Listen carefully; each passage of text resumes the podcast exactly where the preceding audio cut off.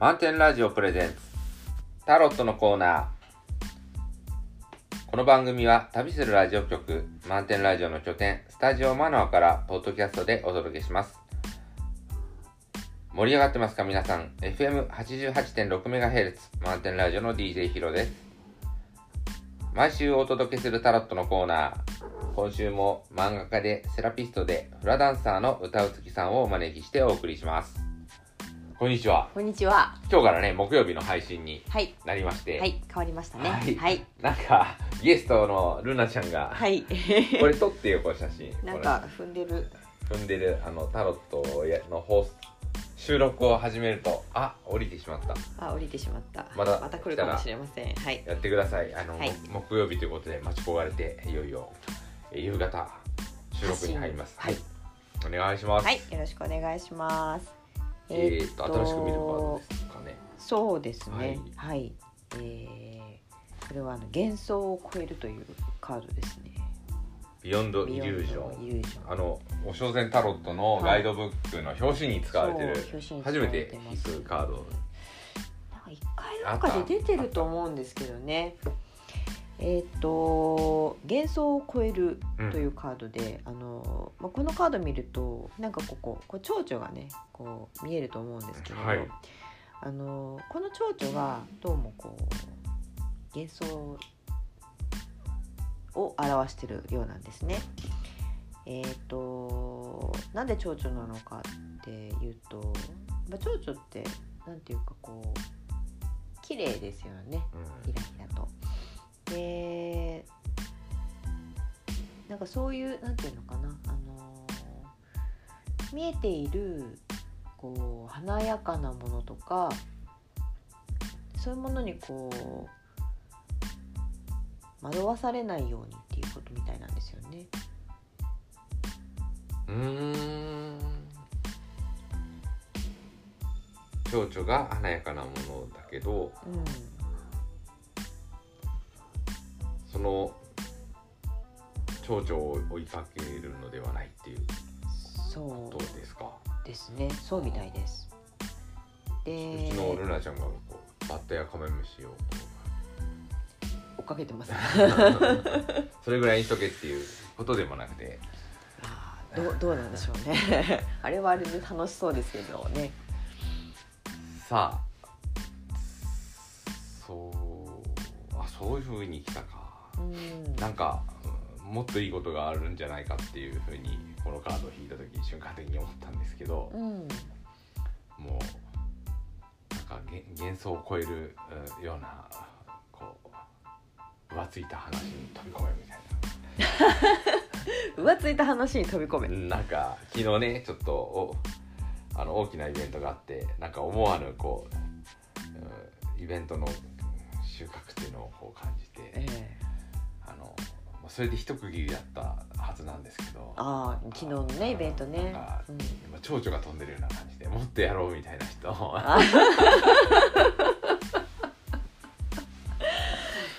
いやでもえっ、ー、となんていうのかなこうそのもっと奥にあるものを見ようっていうことみたいなんですねこのカード。あのこうだいさんの目の位置がこう開いていまして、はいで奥があの多分奥に広がりがあるんじゃないかと思うんですよね。このこう背後とか 見, 見るとあの光り輝いてますし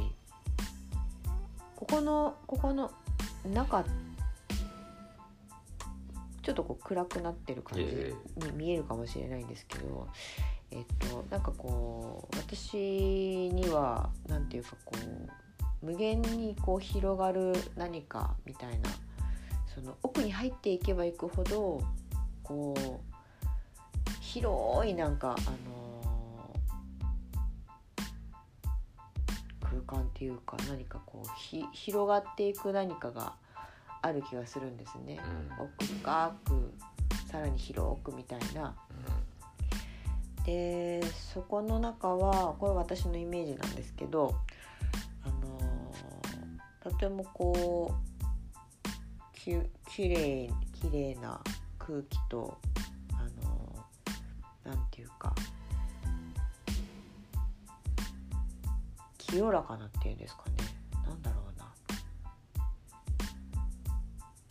透明感があるような、なんかそういうこう美しさのある深みのあるものがこう広がってるような感じがするんですね、う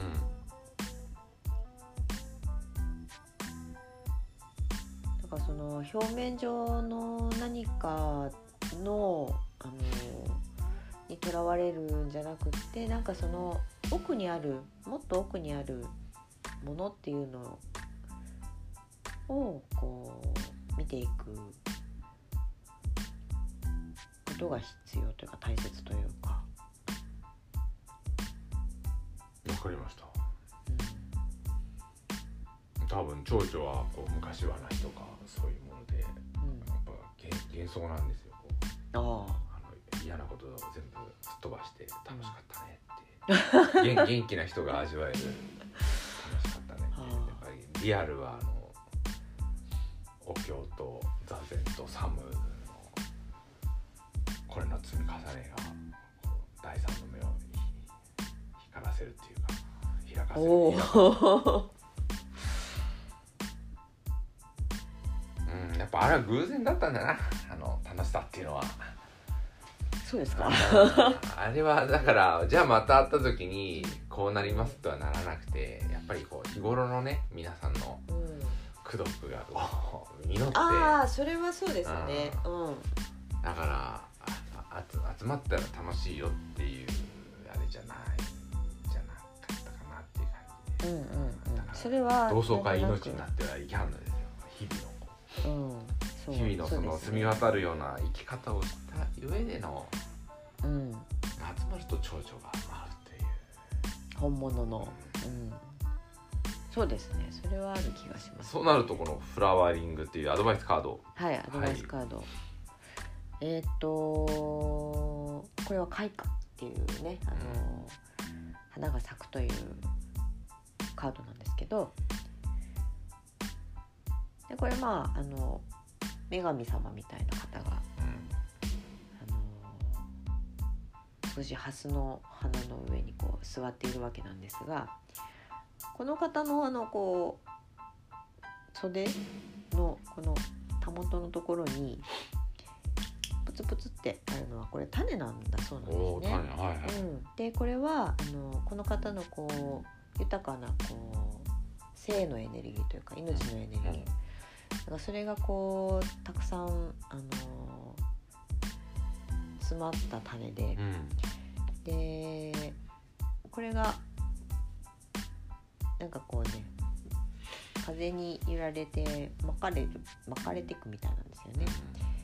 うん、でそれがあのいろんなところにこう飛んでいって、で降りた地でまた芽を出してこう花を咲かせていくっていうことみたいなんですけれど、その自分がその内側でこう持ってる豊かさみたいなものをあの分け与えるっていう意味でもあるらしいんですよね。こう広めていく、うんうん、っていうのがあのなんでしょうね、こう自分の中でいろんなこう気づいたり、まあ、育ててきたり、なんかそういうものってあると思うんですけど、大切にしてきたものとかでこうそういうのを自分の中だけにこう留めておくんじゃなくて、まあ、それをね、あの、なんでしょうね、こう周りにもこう知らせていく、伝えていくことで、もう皆さんにこう豊かな幸せみたいなものが伝わっていけるように。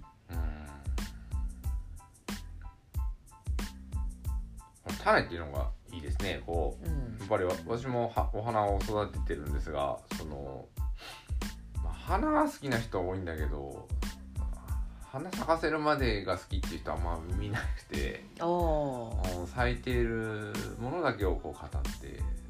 なるほど、うん、そうかもしれないですね。ましてやこの、そのじゃあこれを広めようと思った時にこう、うん、種っていう形で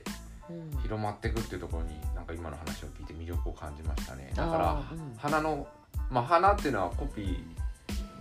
できないっていうか、うんまあ、花屋さんに言えば花だけを売ってるっていうのはあるんだろうけど、それをたくさん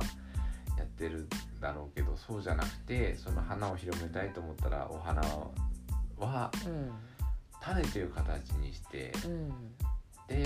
そ, それで広まっていくっていうかこう、はい、そこから咲かせるのは、うん、だから自然には花は咲かないんですよね。だから条件がな、うん、合わなければ芽は出ませんし、うん、芽から出てちゃんと育つかっていうのもまた、えー、人苦労というか、はいはい、人仕事っていう感じになってくるので、うん、でもそうやってお花を増やしていくっていうのはやはり一回種の状態にしてやっていくっていうことは、やっぱり昨日のこうイベントの種をまいた人は素晴らしいなとああそうですよね、うん、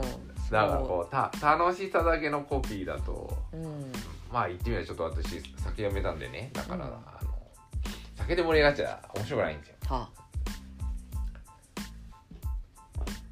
あまあ、酔っ払うと楽しくなるんでしょうけど、あのなんだっけ、えー、合法的な精神性がそうじゃなくて内、内側からなる、うん、そのビールなんか誰も飲まないっつって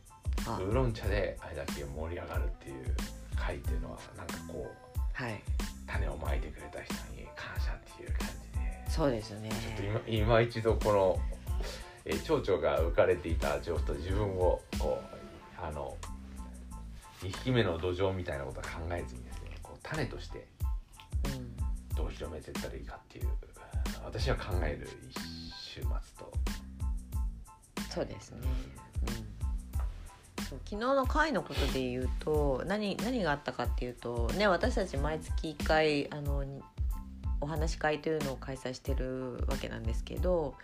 あのそれのまあ見本っていうんですか、お手本にしてきた、お手本にしてきた、まあ、こういう会は楽しいなという、うん、ちょっと自分あのね、だからこ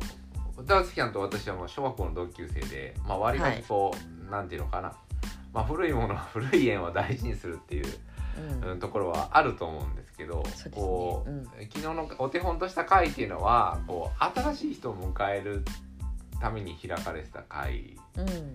なんですよね、うんでそうですね、あのだから昔ながらの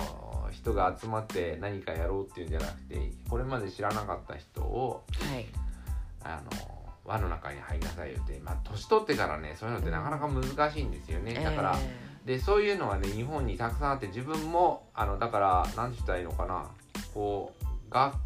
校とかだから学校っていうのはもう決められた、うん、場に入りなさいっていう感じで、はい、職場っていうのもそうわけで、はいうん、その決められた枠から飛び越えた集まりっていうのが、うん、こう一つは大事なんですよね。あのあずっと固まったままでいくと発展がなくなったりとか、えー、じゃあそういうのどうやって作ろうかってなった時に、うん、あの場を作っていく中では場を作った人の思いもあるし、来た人の思いっていうか、はい、思いというかこう。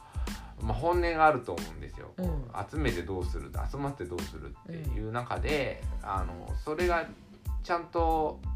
うんまあ、た魂レベルまでここで話すのはどうかもしれないあれだけど、まあ思いっていう本当の心の中にある思いっていうのがあって、でそれが一致しないとなかなか難しいところがあって、あ、そうですね、それは、うん、それが口先だけの一致だけじゃなくて、うん、なんか心底で私はこう、うん場を作る活動をしてて、やっぱりやってよかった関わってよかったって思えてもらう場を作っていく、うん、やってよかった関わってよかったって、うん、そういうのはどうやったら作れるんだろうっていうのが一つのテーマだったんですけども、うんはいまあ、そんな中でこうお手本というか、まあ、一つ注目してた回がありましてね、でそれがでも昨日になるまで一体みんな何て言ってたのかもよく分からずでもそのやってよかった関わってよかったっていう、まあ、昨日来た人の声言葉を聞いてるとああそう思ってるんだなと思ってね、だからいい感じだなという、うん、こういうのがこう身近にあって、じゃあこのつながりでもっと長寿飛ばそうとか一瞬思ったんですけど、そうじゃないっていうやっぱ安直にね、安直に考えないっていうので、ここから得られたものが種としてあるから、それを自分の中でまた育てていく。そうですね、うん、で自分もそれを安直にコピーしないで種として巻いていくという。そうなんかあのーなんでしょうね、頭で感じたあ頭で考えたこととか、あのー、こう目に見える成果とか、多分なんかそっちに引っ張られちゃうと、あのー、心を忘れてしまうっていうことがきっと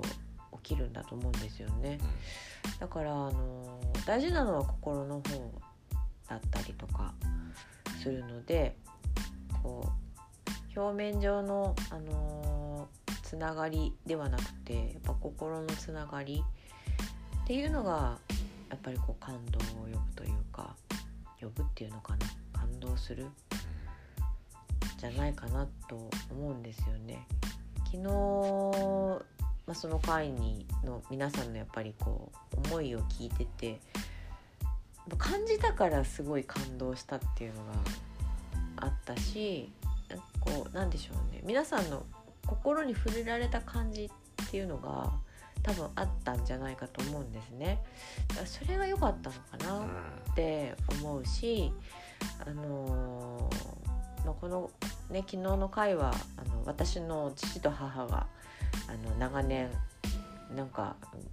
何, 何十年人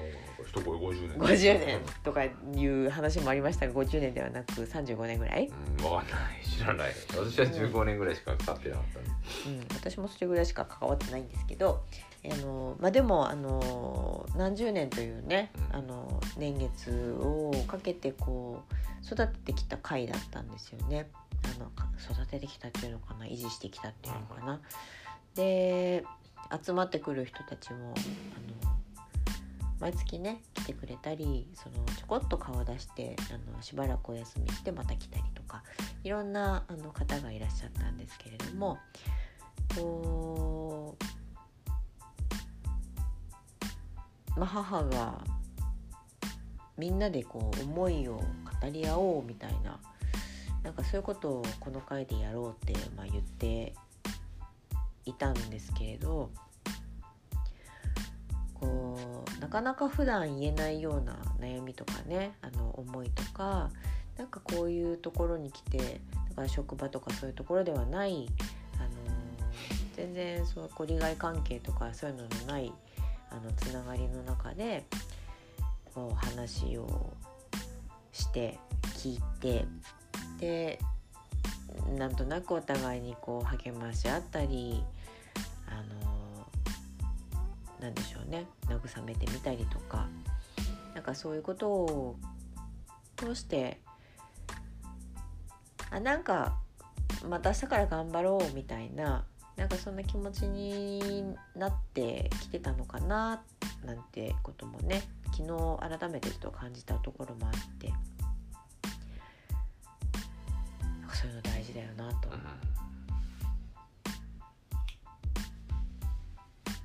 だから私たちなんだかんだとよくわからないままなんとなく関わってきてて、で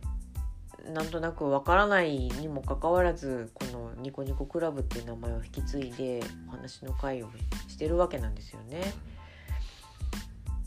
でなんかよくわからなかったけど、私たちなりに感じてたものは多分あって、その感じてたものを多分ね、あのちゃんと見て、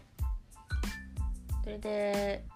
そこを大事にしながらやっぱりこう種をまいていくっていうことが大事なのかなだと思います。なんか、うん、ちょっと浮かれてる人がいたら今日の話を聞いていただいて今一度冷静になってもらう、一瞬冷静になって一瞬感じにして自分たちだってそれははい、ということであの、えー、この配信ね、金土日と、えー、もう今晩、えー、配信しますので、また考えるいっしゅうかんにしてください。来週また木曜日の